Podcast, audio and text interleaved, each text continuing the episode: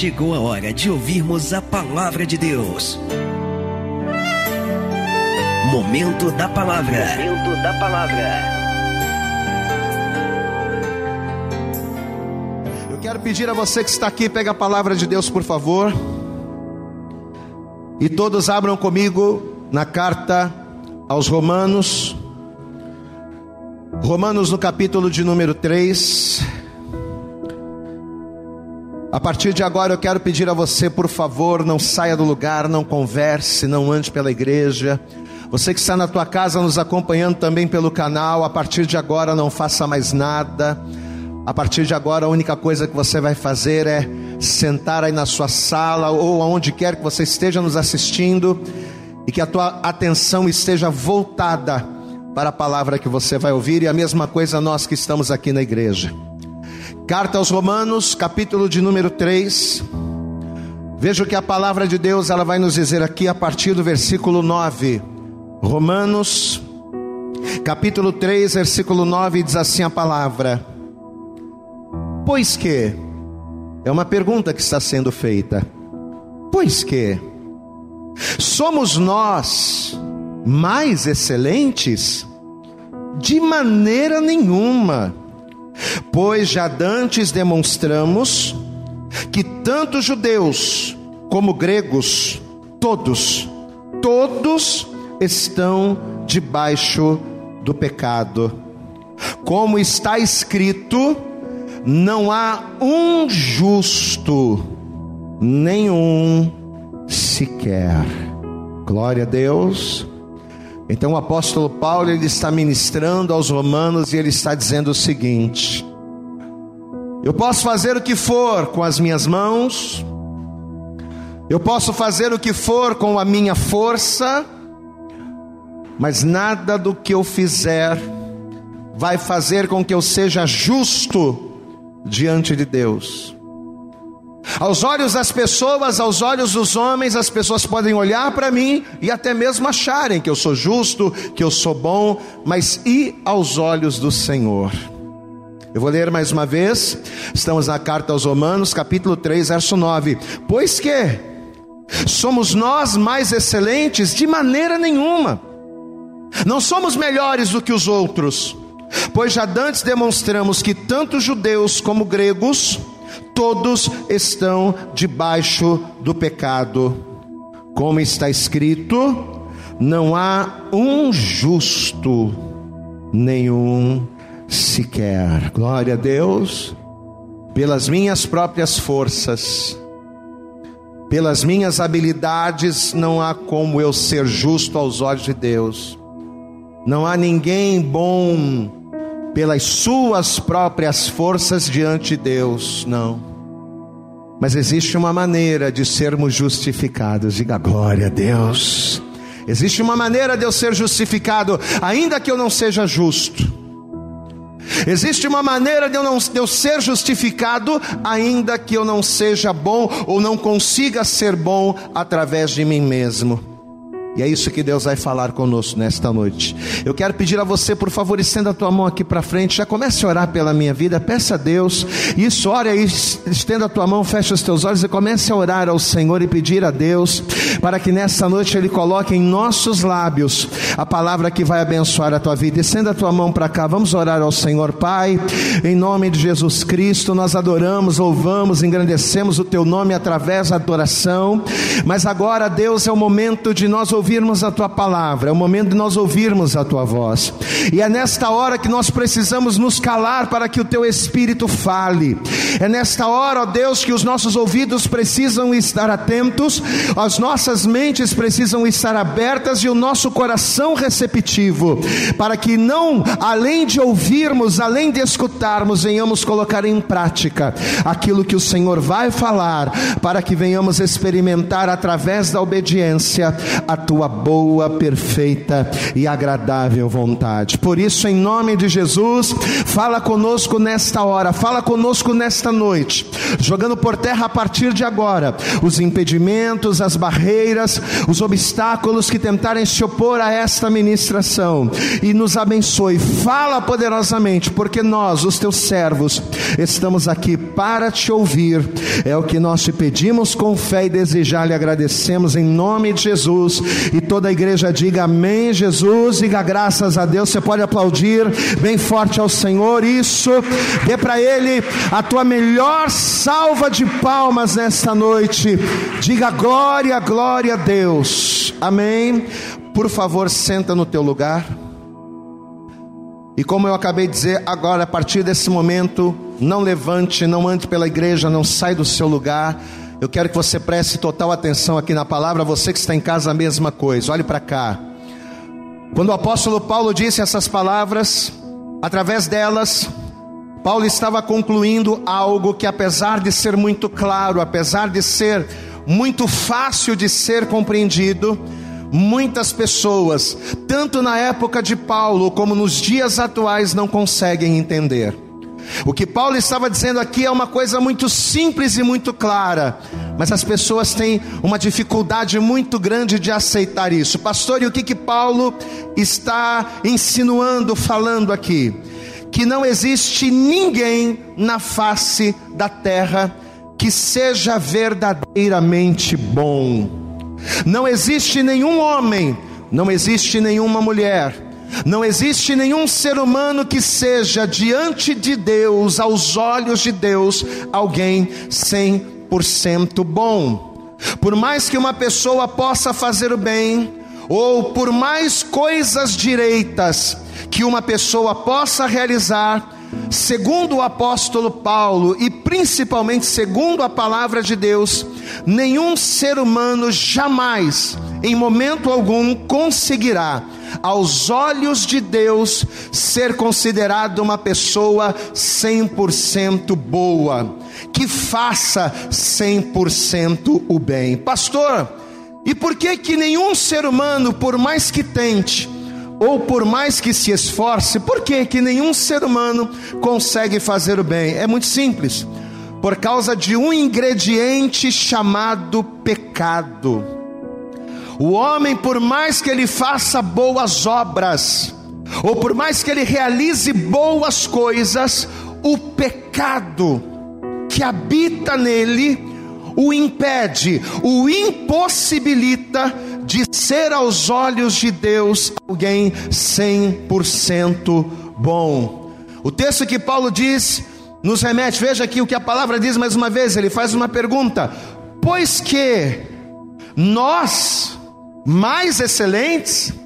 Vocês estão achando que nós somos mais excelentes, que nós somos superiores, ou que nós somos melhores? Aí ele continua dizendo: de maneira nenhuma, pois já dantes demonstramos que tanto os judeus, como os gregos, como os romanos, como os italianos, como os americanos, como os brasileiros, já demonstramos que tanto judeus como gregos todos, diga comigo, todos estão debaixo do pecado.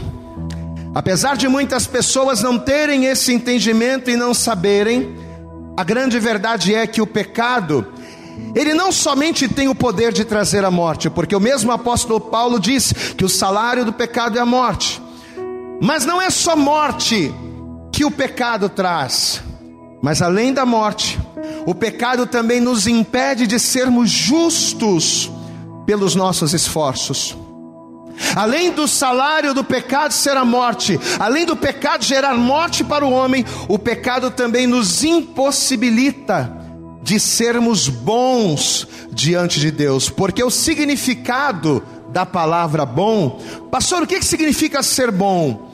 Ser bom significa ser completo. Amém? Quando você vê na Bíblia alguém falando acerca de bondade ou acerca de bom, a palavra está se referindo, na maioria das vezes, a ser completo. Ou seja, ser bom significa não ter falta alguma. Então, uma vez que eu tenho pecado em mim, por mais que as minhas obras sejam boas, Por mais que as minhas realizações elas sejam agradáveis, mas o pecado que habita em mim faz com que eu não seja 100% bom, porque ser bom é ser completo. O pecado me incompleta aos olhos de Deus. E o apóstolo Paulo, sendo ele um homem de Deus, um homem de fé, sendo ele uma pessoa usada por Deus, ele conseguiu discernir isso. E para você ter uma ideia, se você vier comigo aqui mesmo em Romanos, mas no capítulo 7 eu quero que você faça isso. Avance um pouquinho. Romanos, no capítulo de número 7, olha o que Paulo vai dizer aqui, e essa declaração deixa muito claro o que estamos dizendo. Romanos, carta aos Romanos, capítulo 7, veja o que diz aqui a partir do verso 18. Romanos 7, verso 18 diz assim a palavra: Porque eu sei, e essas são palavras de Paulo, porque eu sei que em mim, isto é, na minha carne, não habita bem algum. E com efeito, o querer está em mim. Ou seja, eu tenho vontade de fazer a coisa certa. Eu tenho vontade de ser bom, o querer está em mim, mas não consigo realizar o bem. Verso 19: Porque não faço o bem que quero, mas o mal, o mal que eu não quero, esse acabo fazendo. Ora, se eu faço o que não quero, já não o faço eu, mas o pecado que habita em mim. Acho então esta lei em mim, que quando quero fazer o bem, o mal está comigo, porque segundo o homem interior, o meu homem interior tem prazer na lei de Deus, a palavra lei quer dizer vontade. Olha o que Paulo está dizendo: o meu homem interior ele tem prazer na lei de Deus, na vontade de Deus, em obedecer, em ser fiel. Mas vejo nos meus membros outra lei, ou seja, outra vontade, que batalha contra a lei do meu entendimento e me prende debaixo da lei do pecado que está nos meus membros. E ele diz: Miserável homem que eu sou quem me livrará do corpo desta morte? Amém, amados? Olhe para cá. Paulo ele encerra esta, esta parte, esta palavra, dizendo: Quem me livrará do corpo desta morte?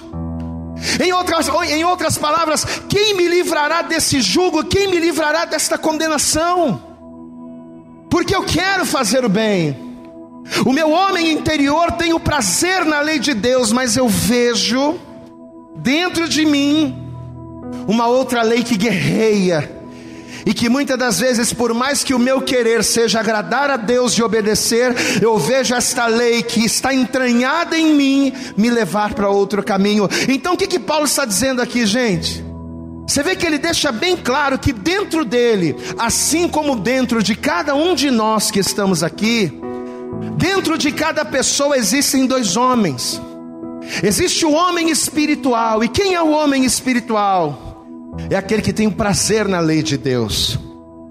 Dentro de você habita dois homens: aquele que diz assim: Olha, você tem que ler a Bíblia, e que tem prazer de ler, e que tem o prazer de louvar, e que tem o prazer de buscar, e que tem o prazer de estar na igreja, estar em comunhão com os irmãos, de glorificar, de obedecer, de se afastar do pecado. Existe esse. Porém, no mesmo corpo, no corpo desta morte, existe um outro homem que é o homem carnal, que é nascido do pecado, que é nascido da desobediência, e os dois, segundo Paulo, os dois, eles vivem juntos. Eu pergunto para você, qual é a coisa mais comum de se acontecer?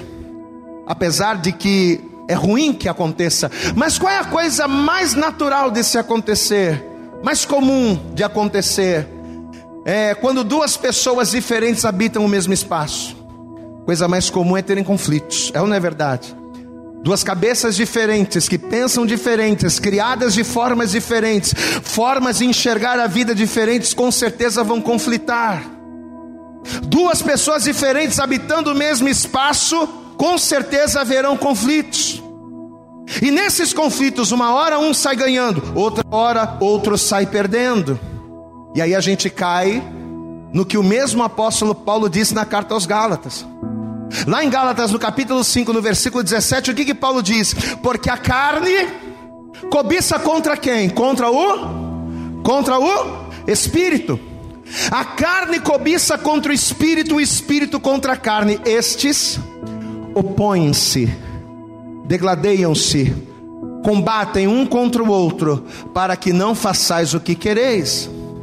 Então, o que Paulo está dizendo aqui em Romanos, aquilo que Paulo disse aqui foi resumido nesse texto de Gálatas. Existem dois homens conflitando, combatendo dentro de mim. Um que sabe que tem que buscar a Deus, um que sabe que tem que orar, que tem que jejuar, um que sabe que tem que amar, que tem que perdoar, um que sabe que tem que glorificar a Deus, que tem que ser fiel ao Senhor, mas existe outro que me inclina para as coisas do mundo, que me inclina para os pecados, que me inclina para longe do Senhor. Paulo está dizendo isso aqui. Existem dois homens, e eles se degladeiam, se degladiam constantemente, estão em luta. Só que o grande problema é que nem sempre o homem espiritual vence. Os dois estão aqui, ó. Um querendo puxar você, mandando você orar, mandando você buscar. O outro querendo mandar você para o pecado, mandando você para a prostituição, para a mentira, para o adultério. Eles ficam combatendo dentro do homem, um dentro do outro, os dois. Às vezes o espiritual vence, só que às vezes o homem carnal prevalece. E é justamente o fato do homem carnal às vezes prevalecer, e prevalecendo o homem carnal nos levar a pecar, é isso que faz com que para Deus nós não sejamos bons. Por que, que não há homem bom na face da terra? Por que, que aos olhos de Deus o homem não consegue ser bom? Porque ser bom é ser completo. E por mais que exista dentro de mim um homem espiritual que me leve a agradar a Deus, existe um homem carnal que me faz pecar, que me faz transgredir. E quando esse homem carnal prevalece me levando a pecar, o meu pecado faz com que aos olhos de Deus eu esteja incompleto. Para Deus, eu posso ser completo para os homens. As minhas atitudes, aos olhos das pessoas, elas podem fazer com que eu transpareça uma santidade que às vezes eu não tenho. Aos olhos das pessoas, as minhas atitudes, elas podem transparecer uma fidelidade que às vezes eu não tenho. Aos olhos das pessoas, aquilo que nós fazemos, pode fazer com que aos seus olhos sejamos vistos como homens bons, mas o pecado que habita em nós, o homem carnal que muitas das vezes prevalece em nós, faz com que aos olhos de Deus nós sejamos incompletos. E você sabe qual é o problema de sermos incompletos, de estarmos incompletos pelo pecado diante de Deus? Você sabe por que, que isso é mal? Porque quando eu peco e fico incompleto aos olhos de Deus, além das bênçãos serem retidas, eu passo a estar debaixo de condenação. As pessoas elas se preocupam muito em não pecarem contra Deus, para não reterem as bênçãos, para que as bênçãos não sejam retidas. Ah, eu tenho que andar na presença de Deus. Ah, eu tenho que fazer a vontade de Deus, porque se eu pecar, Deus não vai mais me abençoar. Porque se eu pecar, a bênção de Deus não estará sobre a minha vida. Até é verdade. Mas o problema maior, o problema maior que o pecado me gera não é Deus não me abençoar. O problema maior é eu estar em condenação. O pecado me faz incompleto. E incompleto aos olhos de Deus eu estou debaixo de condenação. Por isso, a importância do sangue de Jesus. Glória a Deus, amados. Por que que eu? Por que que você? Por que, que cada um de nós precisamos de Jesus. Nós estamos aqui com a mesa preparada. Daqui a pouquinho vamos comer da carne e vamos beber do sangue, mas por que precisamos disso? Por que precisamos celebrar em memória do Cordeiro que foi morto e ressuscitou? Por que, que precisamos do sangue de Jesus por isso? Porque o pecado que habita em nós nos faz incompletos aos olhos de Deus, e incompletos estamos debaixo de condenação. Porém, uma vez que estamos cobertos, uma vez que estamos debaixo do sangue de Jesus, o sangue de Jesus nos purifica de todo pecado, e mesmo sendo incompletos aos olhos de Deus, somos justificados por Ele. Você pode aplaudir bem forte ao Senhor, meu amado. Ainda que eu não seja justo, o sangue de Jesus me justifica. Diga glória a Deus. Olha que coisa tremenda. Passou por que, que eu preciso do sangue de Jesus? Porque mesmo sendo incompleto, mesmo não sendo bom, o sangue de Jesus me purifica dos pecados e faz com que, mesmo não sendo bom, a graça salvadora de Deus esteja sobre a minha vida. Eu não posso sair de debaixo deste sangue. Você entende como é sério? Olhe para mim. Você entende como é sério? Estar debaixo do sangue de Jesus? Você entende como é sério você ter uma vida com Deus? E eu estou falando isso aqui para você e para você que nos assiste também. É muito sério você ter comunhão com Deus, meu irmão. Não é só você vir na igreja levantar a mão, dar glória a Deus, é que bacana, que é muito sério. Porque quando você tem comunhão com Deus, o homem carnal que muitas das vezes prevalece na tua vida e que faz com que você esteja em condenação, ele é anulado pelo poder do sangue de Jesus que opera na tua vida. E através desse sangue você consegue, ao invés da condenação, porque o que, que o homem merece? Condenação, porque o salário do pecado é a morte. Mas apesar de merecermos a condenação, Somente o sangue de Jesus nos traz salvação. Amém. Quantas e quantas pessoas que por não entenderem isso estão brincando com a coisa mais importante que existe. Estão brincando com a sua salvação.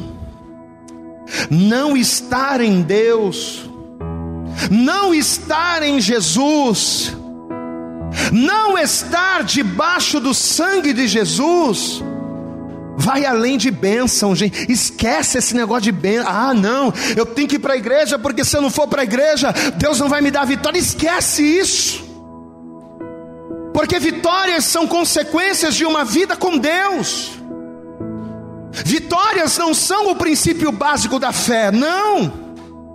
O princípio básico da fé não é bênção, não é milagre, não é vitória. O princípio básico da fé é a salvação por intermédio do sangue do Cordeiro. E quando você crê nisso e que você toma isso para a tua vida, ainda que você não seja bom, e você não é, assim como eu não sou, mas ainda que você não seja bom, o sangue de Jesus te habilita a ter uma vida restaurada em Deus. Mas quando eu brinco com isso, quando eu deixo de orar, quando eu deixo de buscar, quando eu deixo de clamar, quando eu deixo de crer nestas coisas, eu fortaleço o homem carnal que existe em mim, eu enfraqueço o homem espiritual que também existe em mim, e naquela briga, sabe? Da carne contra o espírito e o espírito contra a carne, o que, que acontece? A carne acaba sendo mais forte. E quanto mais a carne prevalece, mais afastado do sangue de Jesus eu passo a estar. E quanto mais afastado do sangue de Jesus eu passo a estar pelo pecado, mais perto da condenação eu estou. Você sabe por que, que Deus te trouxe aqui nessa noite? Você sabe por que, que você está assistindo esse vídeo, você está ouvindo, ou você está vendo essa palavra? Para dizer para você que mais importante do que te dar um carro, mais importante do que te dar uma casa, mais importante do que te dar uma cura, mais importante do que abençoar você, Deus quer salvar você. Então levanta a tua mão, abra a tua boca, glorifica o Senhor e coloca a tua vida debaixo do sangue, para que debaixo do sangue você seja justificado e o nome do Senhor glorificado. Abra comigo no Salmo 14. Olha aqui, ó. Salmo de número 14. Veja só o que o salmista Davi vai nos dizer. Salmo de número 14. Olha o que diz aqui no versículo 2. Ah, não, pastor, mas peraí. Eu sou uma pessoa boa, eu faço bem, eu não faço mal a ninguém. Eu nunca matei, eu nunca roubei, eu nunca fiz. Não é porque você nunca matou, nunca roubou, nunca, né? Não é porque você nunca fez nada gritante que você é bom. Não. Olha o que a palavra está dizendo aqui, ó. Todos nós somos maus. Salmo 14, versículo 2 diz assim: O Senhor olhou desde os céus para os filhos dos homens, para ver se havia alguém que tivesse entendimento e buscasse a Deus. Mas olha o versículo 3: desviaram-se todos. Amém, igreja? Deus olhou do céu para ver se tinha pelo menos um que salvasse. Desviaram-se todos e juntamente se fizeram imundos. Não há quem faça o bem, não há sequer. Olha que palavra dura. Não, pastor, peraí, mas eu, eu dou esmola para os pobres. Eu trabalho direitinho, eu respeito as leis, eu sou um bom pagador, não adianta. Deus não está falando de sentimento, Deus está falando de condição. Você pode ser uma pessoa muito boa naquilo que diz respeito a sentimentos, a pensar no outro, a lidar com o outro, né? Eu sou, uma, eu sou um marido muito bom para minha esposa, eu sou uma esposa muito bom para meu marido, eu sou um pai muito bom para meu filho. Você pode ser uma pessoa boa em sentimentos, mas Deus está falando aqui de condição. Você não é um homem bom, a tua condição não é a condição de alguém bom. Você é mau. Por quê? Porque todos se desviaram do propósito, e qual é o propósito? É buscar ao Senhor. Eclesiastes no capítulo de número 7, é só você avançar um pouco mais. Eclesiastes, capítulo de número 7.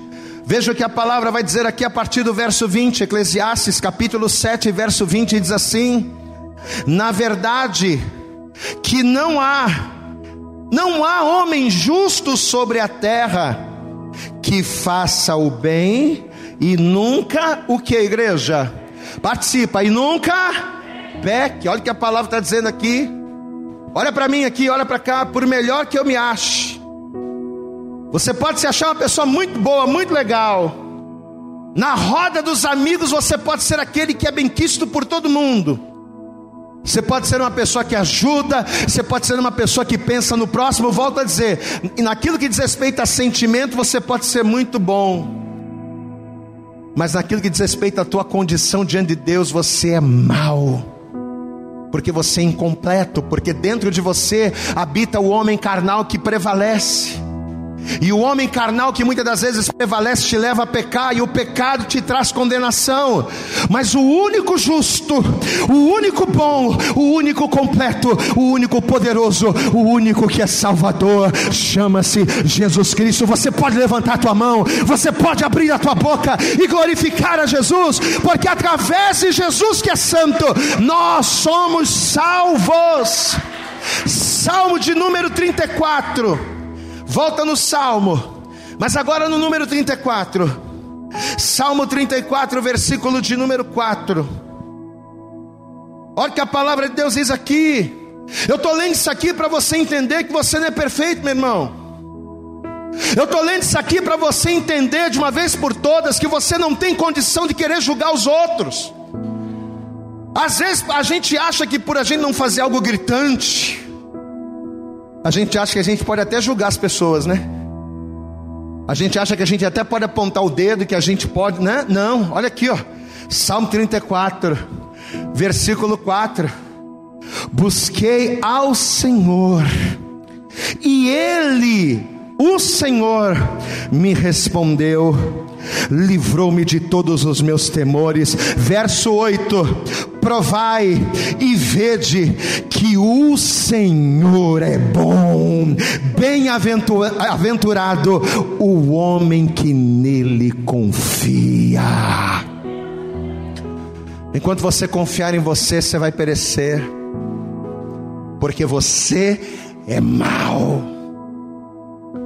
Enquanto eu confiar em mim mesmo, na minha própria força, nos meus próprios argumentos, eu vou perecer, porque eu sou mau. O pecado habita em mim, e o pecado que habita em mim me faz ser mal. Por isso o que, eu tenho que fazer? Eu tenho que buscar ao Senhor. Eu tenho que buscar ao Senhor que é bom. Levanta a tua mão, amados, e busca ao Senhor que é bom. Renda-se ao Senhor que é bom. Faça a vontade do Senhor que é bom e Ele tem salvação para você. Pastor, por que eu tenho que buscar a Deus? Porque eu sou mal, mas Ele é bom. É por isso. Por que, que eu tenho que orar? Por que, que eu tenho que buscar? Por que, que eu tenho que estar na igreja? Por que, que eu tenho que batizar? Por que, que eu tenho que participar da Santa Ceia? Porque eu sou mal e Deus é bom. Ou melhor, é o único bom. Glória a Deus, igreja. E se eu não me beneficiar da bondade de Deus, me colocando debaixo da Sua presença, eu estou em condenação e a condenação para o pecado é a morte. Olha como é que a palavra se encaixa. No Salmo de número 100, um dos salmos mais conhecidos da Bíblia, eu quero que você abra aí. Olha o que a palavra vai dizer aqui. Salmo de número 100. Vamos ler a partir do versículo 1. Salmo de número 100, versículo 1 diz assim: Celebrai com júbilo ao Senhor todas as terras Servi ao Senhor com alegria e entrai diante dele com canto. Sabei que o Senhor é Deus, foi Ele que nos fez, e não nós a nós mesmos, somos povo seu e ovelhas do seu pasto. Entrai pelas portas dele com gratidão, e em seus átrios com louvor. Louvai e bendizei ao seu nome. Sabe por que eu tenho que louvar, bendizer, me alegrar? Porque o Senhor é bom, e eterna a sua misericórdia, e a sua verdade dura de geração em geração. Você pegou um detalhe aí? Olha o detalhe do final desse versículo 5. Porque o Senhor é bom. Por que eu tenho que louvar a Ele? Porque o Senhor é bom. E eterna a sua o que, igreja? Misericórdia. Por que, eu tenho que buscar a Deus? Porque o Senhor é bom.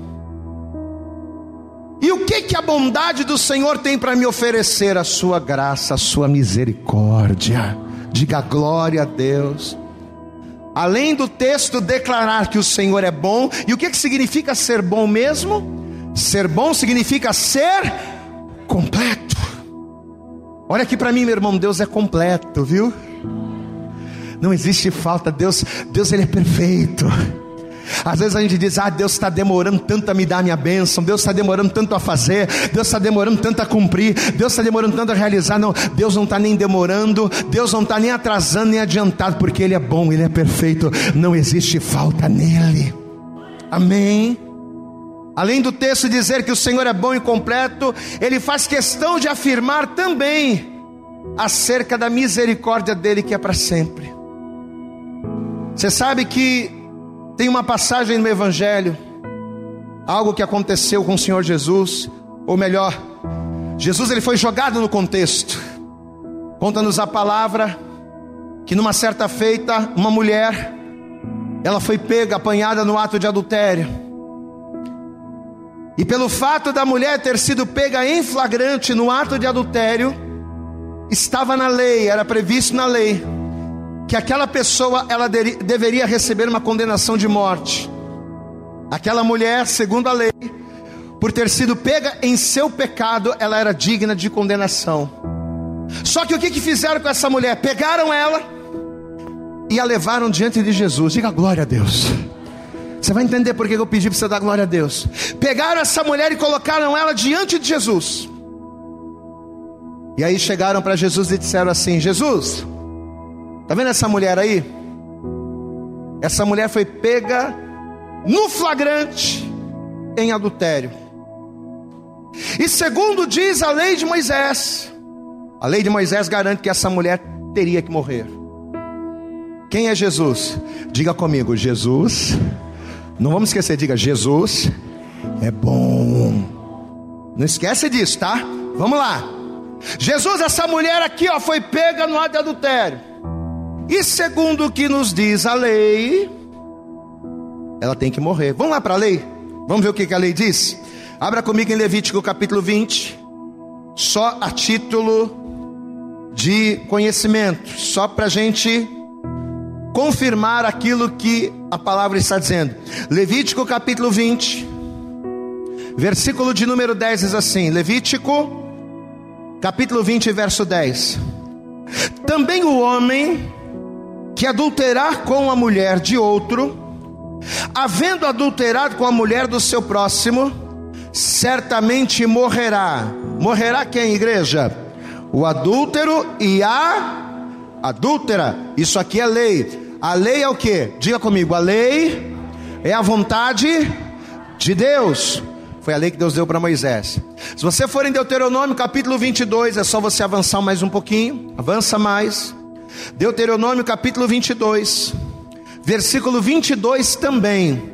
Deuteronômio capítulo 22, verso 22 diz: Quando um homem, mas também serve para a mulher, quando um homem for achado deitado com mulher, que tenha marido, então ambos morrerão. O homem que se deitou com a mulher e a mulher, assim tirarás o mal de Israel. Amém, amados? Isso aqui foi só a título de conhecimento. Agora olha aqui para o pastor e preste atenção. Os homens pegaram aquela mulher, os fariseus, e tacaram a mulher lá dentro de Jesus. E eles vão dizer assim para Jesus: Jesus, ó, a lei de Moisés diz que aquele que fosse pego no ato de adultério teria que ser morto. Mas e tu? E tu? O que tu dizes? Vamos lá para João? Vamos lá ver isso aqui? João capítulo 8, Evangelho de João, no capítulo de número 8. João, capítulo 8, a partir do versículo 1. Diz assim: Jesus, porém, foi para o Monte das Oliveiras, verso 2. E pela manhã cedo tornou para o templo, e todo o povo vinha ter com ele, e assentando-se, os ensinava, verso 3. E os escribas e fariseus trouxeram-lhe uma mulher apanhada em adultério. Veja que a lei dizia que o homem e a mulher deveriam ser apedrejados, mas só pegaram a mulher. Ok, eles erraram, estava errado, tinha que ser levados dois. Mas pegaram só a mulher, vamos lá. E os escribas e fariseus trouxeram-lhe uma mulher apanhada em adultério, verso 4. E pondo-a no meio, disseram-lhe: Mestre, esta mulher foi apanhada no próprio ato adulterando. E na lei, e nós já vimos lá, e na lei nos mandou Moisés que as tais sejam apedrejadas. Aí olha a pergunta: Tu, pois, que dizes? Jesus, o que, que, você diz aí, ó? Essa mulher aqui, quando está toda errada, foi pega no ato de adultério. Está aqui, ó. A lei manda apedrejar. Você concorda comigo que se a lei mandava apedrejar, eles poderiam ter apedrejado uma mulher antes de levar para Jesus? Quem concorda aqui? Eles não precisavam levar para Jesus para saber o que Jesus achava, eles poderiam apedrejar. Só que eles resolveram pegar a mulher e levar até Jesus. Por quê? Por que, que eles vão levá-la até Jesus? Porque na verdade tudo isso aqui que eles estavam fazendo era uma cilada. Eles estavam armando um circo para pegar Jesus em alguma falta. Porque vamos entender: se Jesus diz, não mate essa mulher, Jesus estaria desobedecendo a lei. Glória a Deus, amados. Se Jesus diz, não mate ela, Jesus estaria desobedecendo a lei.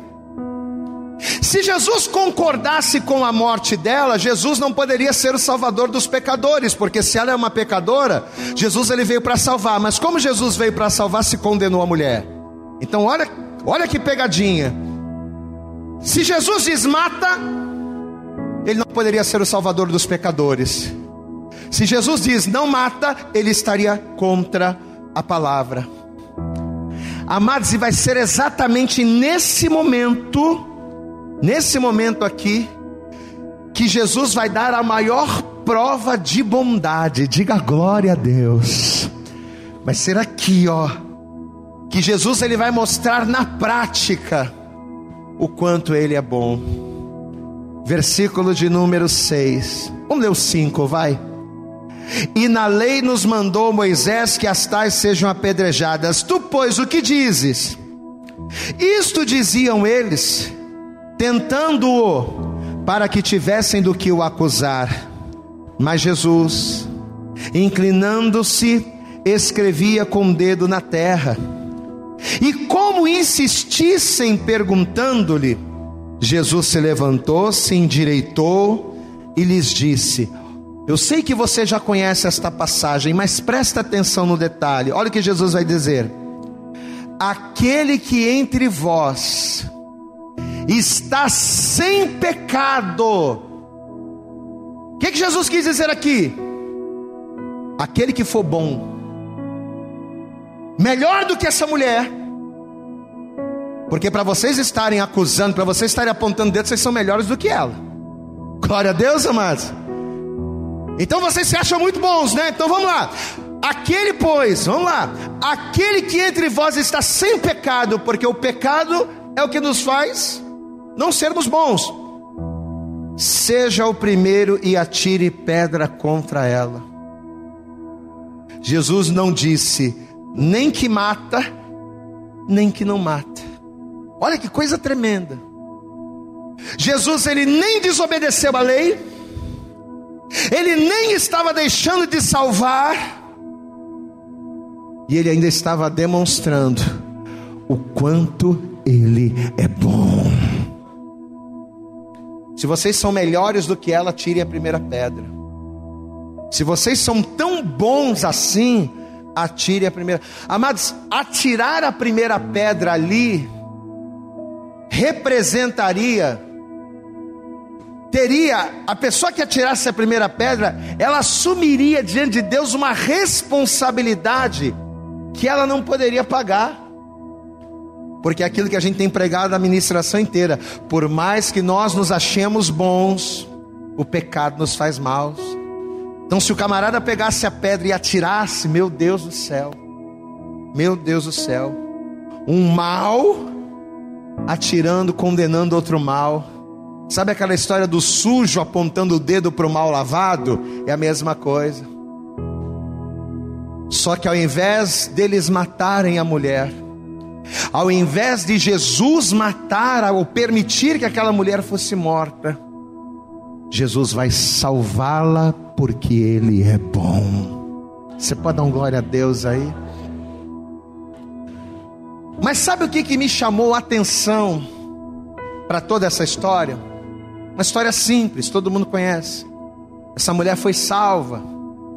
Quando Jesus disse aquelas palavras, as pessoas foram largando as pedras e foram embora, porque todos perceberam que eram tão maus quanto ela. Ela foi pega adulterando, mas e os pecados que os outros tinham e que ninguém sabia? Eles estavam condenados, a mulher estava sendo condenada pelos fariseus e os fariseus estavam sendo condenados pela consciência. Quem está entendendo, passou aqui, diga glória a Deus. A mulher estava sendo condenada pelos fariseus, e os fariseus estavam sendo condenados pela sua própria consciência. Tira a primeira pedra, se não é bom. Eles foram largando e foram embora. Essa mulher foi salva. Mas sabe o que, que me chamou a atenção? Que o que fez com que esta mulher fosse salva, sabe, sabe qual foi o detalhe que salvou essa mulher? O fato de naquele momento ela estar diante de Jesus. Lembra do que eu falei? Os fariseus poderiam ter matado ela sem levar para Jesus, porque estava na lei. Mas olha o detalhe: o fator determinante que vai tornar possível a salvação daquela mulher que merecia a morte. Volto a dizer, ela merecia, ela era adúltera, estava na lei. Mas o que vai salvar ela vai ser ela estar diante de Jesus antes do julgamento. Ou seja, antes do juízo, ela foi levada diante de Jesus. Aí a gente pega essa palavra e traz para nós. Nós somos maus. Diga, eu sou mal. Pode dizer, diga, eu sou mal. Porque o pecado, diga, porque o meu pecado me faz ser mal. Quem é você para apontar o dedo para o teu filho, para a tua mulher? Quem é você? Você é tão mal quanto qualquer outro. Você não é bom. Eu não sou bom. Quem sou eu para falar de fulano, de ciclano, de beltrano? Quem sou eu? Eu sou mal. Nós somos maus. E pela nossa maldade, o que, que a gente merece? A morte. Mas sabe qual é o segredo para que a condenação da morte não venha sobre nós? É antes do juízo nós estarmos diante de Jesus. É antes da condenação nós nos lançarmos aos pés de Jesus. Aquela mulher ela só foi salva porque antes do juízo ela foi levada aos pés de Jesus. Nesta noite você sabe qual é a palavra que Deus está trazendo para mim, para você? Se nós somos maus, se em nós não existe bem algum, e se pelas nossas maldades somos condenados à morte, nós temos que estar todos os dias da nossa vida aos pés de Jesus. Porque somente aos pés de Jesus, mesmo sendo maus, seremos justificados e salvos. Glória a Deus. Não estar diante de Jesus vai trazer condenação eu quero falar com você que está aqui, com você que nos assiste online. Você está diante de Jesus? Como é que está a tua vida hoje? Amém?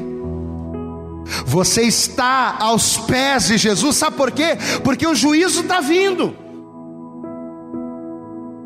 O juízo está vindo, existe um dia e uma hora que homem algum sabe, mas existe um juízo, já está definido, já está pré-determinado.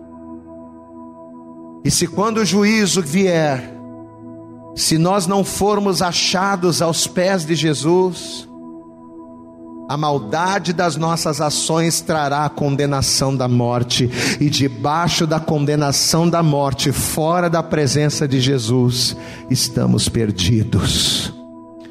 Eu vejo tantas pessoas abandonando Jesus porque não foram abençoadas, porque a bênção não aconteceu, porque não ganhou a casa, porque a bênção não veio. Olha o que Deus está falando para mim e para você nesta noite. Você é mau, existe uma condenação sobre mim e sobre você, mas o nosso lugar é aos pés de Jesus. É aos pés de Jesus que eu vou ser salvo. É aos pés de Jesus que eu vou ser lavado. É aos pés de Jesus que eu vou ser justificado. É aos pés de Jesus que eu vou ser salvo. Você recebe esta palavra nesta noite? Quem aqui recebe essa palavra? Diga glória a Deus. Pastor, o que, que eu tenho que fazer para estar? Como é que se está aos pés de Jesus? Como é que se, como é que a gente se coloca aos pés de Jesus? Como aquela mulher. Aquela mulher foi lançada aos pés de Jesus. Ela foi lançada aos pés de Jesus. Ela foi levada até Jesus por uma situação de quase morte. Será que a gente precisa a morte quase chegar para estarmos aos pés de Jesus? Tomara que não que, que a gente tem que fazer para estar aos pés de Jesus? Primeira coisa, entregar a vida para Ele. Primeira coisa que a gente tem que fazer para estar aos pés de Jesus, entregar a vida para Ele. Confessar Jesus como Salvador. Participar da Santa Ceia, batizar nas águas. Ouvir a palavra, caminhar, orar, buscar. Quando eu faço essas coisas, quando eu tenho comunhão, quando eu participo da ceia, quando eu como da carne, quando eu bebo do sangue, eu estou aos pés de Jesus. E é isso que vai garantir. Não que eu seja bom, eu vou continuar sendo mal. Mas eu vou ser um mal, eu vou ser um pecador. justificado pelo sangue de Cristo. Eu quero pedir a você, por favor, se coloque de pé. E assim que você se colocar de pé, eu gostaria de pedir a você, dê para Jesus nesta noite a tua melhor salva de palmas. Mas eu quero que você aplauda bem forte ao Senhor nesta hora, amém? Glória a Deus. Eu quero pedir a você para colocar a tua mão sobre o teu coração aí aonde você está. Você que está nos assistindo pela internet, a mesma coisa, coloque a tua mão sobre o teu coração. Eu não vou orar por você para que Deus te dê o milagre, para que Deus te dê o carro, para que Deus te dê a casa. Eu não vou orar para isso. Mas a minha oração nesta noite, sabe para que, que é?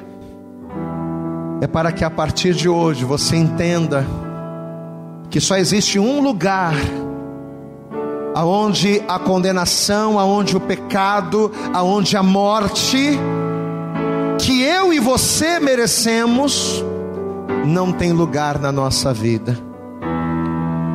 Pastor, qual é o único lugar onde a condenação, onde a morte não tem poder sobre a minha vida? É debaixo do sangue de Jesus. É na presença de Jesus. Por isso eu quero pedir a você, por favor, coloque a tua mão sobre o teu coração aí, aonde você está. Pastor, eu nunca entreguei minha vida para Jesus numa igreja evangélica. Você que está em casa, você precisa entregar a vida para Jesus. Você que está aqui na igreja, a mesma coisa, você precisa entregar a vida para Jesus. O primeiro passo para que eu venha me colocar aos pés dele é confessá-lo como Salvador. Pastor, eu estou afastado do caminho. Se você está afastado, você tem que voltar. Porque estar afastado de Jesus significa estar afastado do sangue. E estar afastado, estar longe da cobertura do sangue, vai trazer condenação para a tua vida. Então a primeira coisa que você precisa fazer, se você ainda não tem Jesus, recebê-lo. Se você um dia recebeu e se afastou, você precisa voltar. Mas isso é uma decisão sua. É você e Deus agora.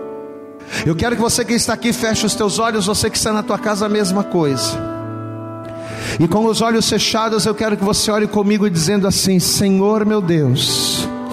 Diga com autoridade e com fé, diga Senhor meu Deus e Senhor meu Pai, nesta noite eu ouvi a tua voz, a tua palavra, e eu compreendi que eu sou mal, pois o pecado habita em mim, mas eu não quero que este pecado traga sobre mim a condenação da morte que eu mereço.